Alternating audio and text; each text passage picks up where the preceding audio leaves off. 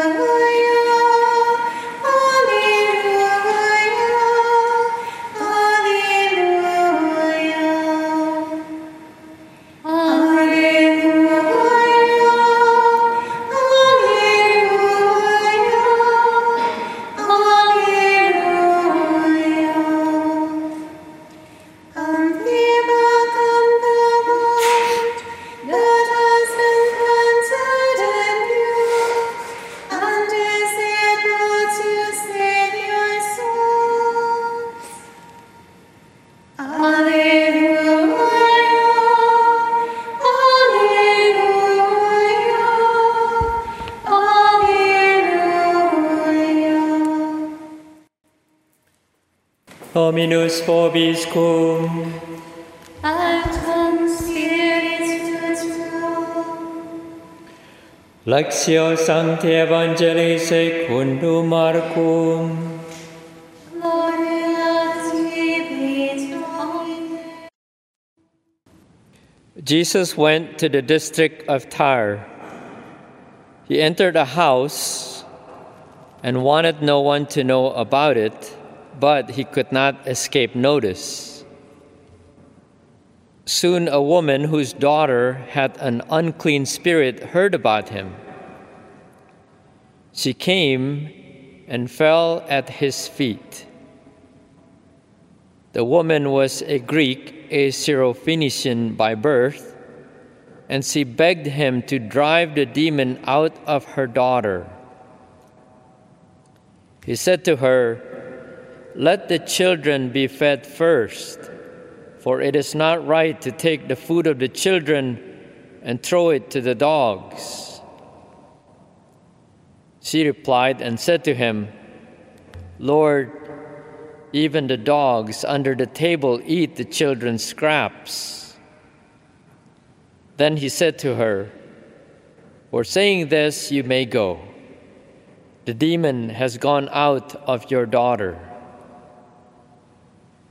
When the woman went home, she found the child lying in bed and the demon gone.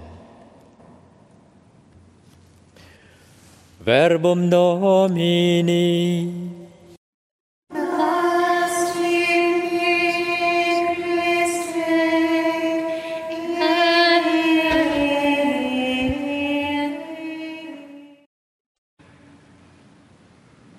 How tragic what Solomon did nearing the end of his life. Here's a man whom God offered to ask whatever he wanted, and God would give it to him.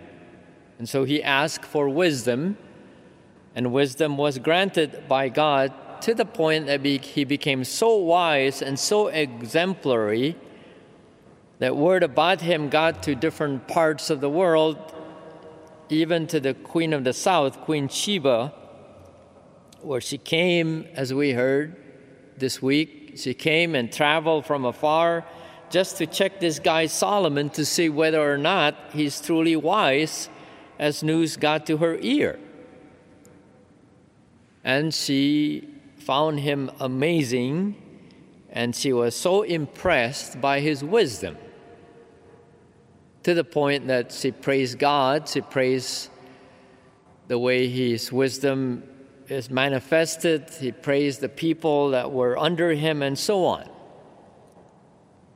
However, today, we hear how this wisest man in the world, Solomon, is just like any other fools who decided not to keep God's laws and commands.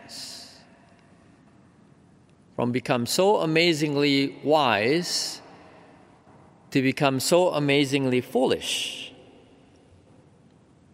Yes, his wives contributed to his foolishness and to this point where he, he also, uh, you know, it's not 100% the wife's fault because he used his free will to do what he did. Very tragic, very sad, very real. Not only did he not keep God's covenant, he went toward other gods. He went toward other gods and practiced those things that God said not to do.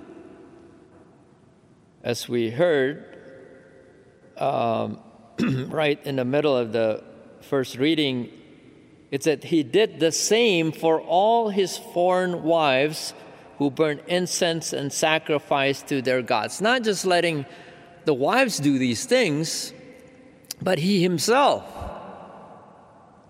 was worshiping these gods.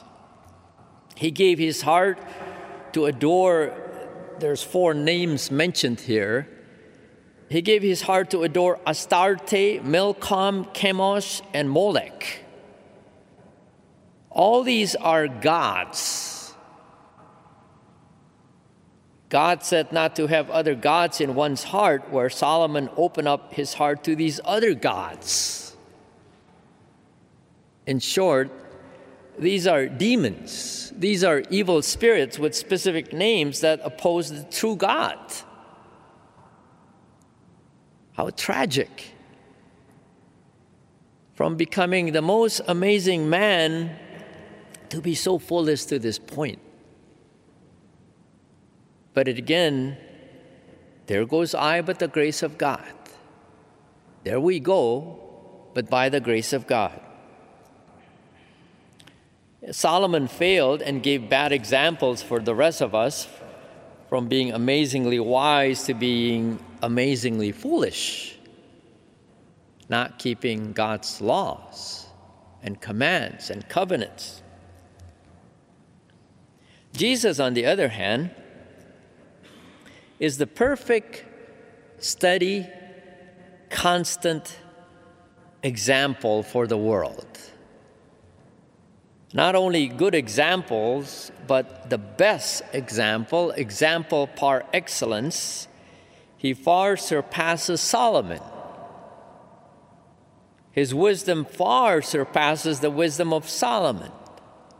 Our Lord kept the covenant of God, He kept the Father's law and command, even the Father's plan to die for all mankind on the cross.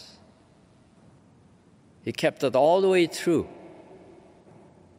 Unlike Solomon, Jesus was not amazingly wise in the beginning and ended up amazingly foolish.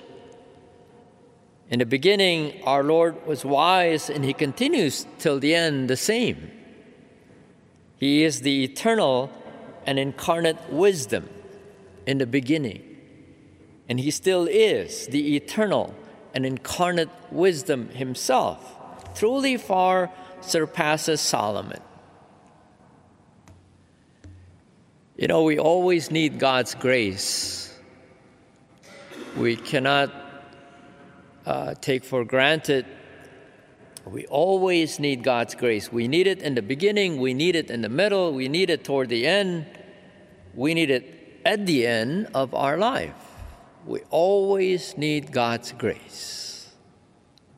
Because we have free will, just like Solomon, to be able uh, to be the opposite of who we are called to be. We can completely, fully rebel against God's will, even if we started good. Or maybe we started bad and then we have conversion and then we're doing good and then we can, we can mess up at the end, just like Solomon. There goes I, but the grace of God. Now, what led Solomon to that state, as I mentioned uh, before, it said his wives turned away his heart from the Lord. And then there's this one line right in the beginning. Um, we may missed it, but right in the beginning, second line, what the problem is of Solomon his heart was not entirely with the Lord his God. His heart was not entirely with the Lord his God. You know, our hearts are delicate. Our hearts are delicate, our hearts are made for God.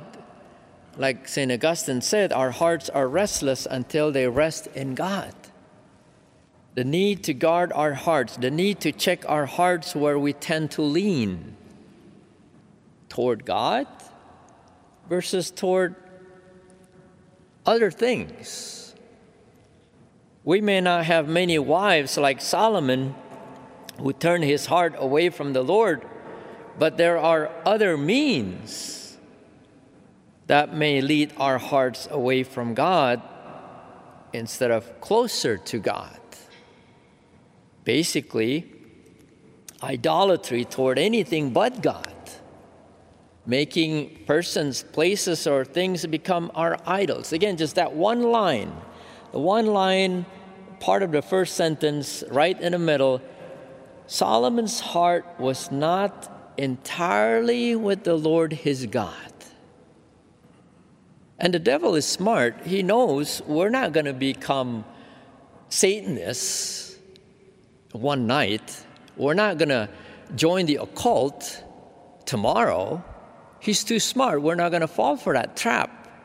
But what he does is he open he he he he entices us to open the door little by little to the point of opening our heart really big to his corruptive ways.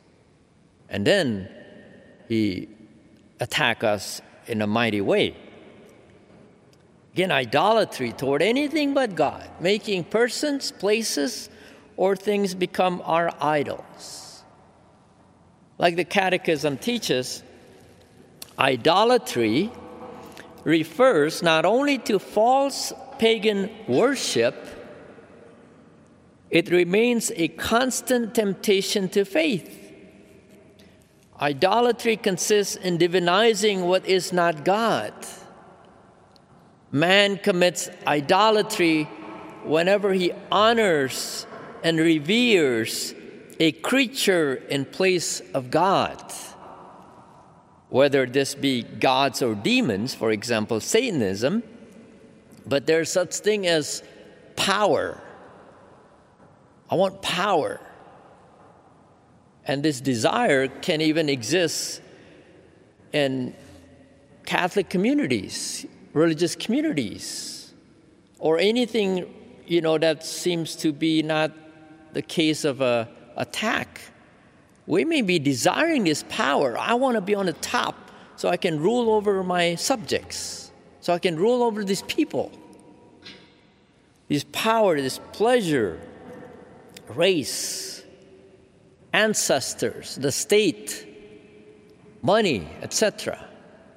You know, these, again, that going back to that line, maybe that's a line to kind of ponder today in our holy hours, our meditations, private prayers. Solomon's heart was not entirely with the Lord. Is my heart entirely with the Lord? I try to, but I have to admit it's not completely 100% there. I have to constantly work at it, going to confession regularly, praying for God's grace regularly. And this is something that we always have to do. Lord, have mercy on us all how we have too many idols in our world, too many idols in our nation, too many idols in our little hearts. Lord, deliver us from these things that turn our hearts away from you. Set us free so that our hearts may truly rest in you, O God, and my, our hearts may be entirely devoted to you, O God. Amen.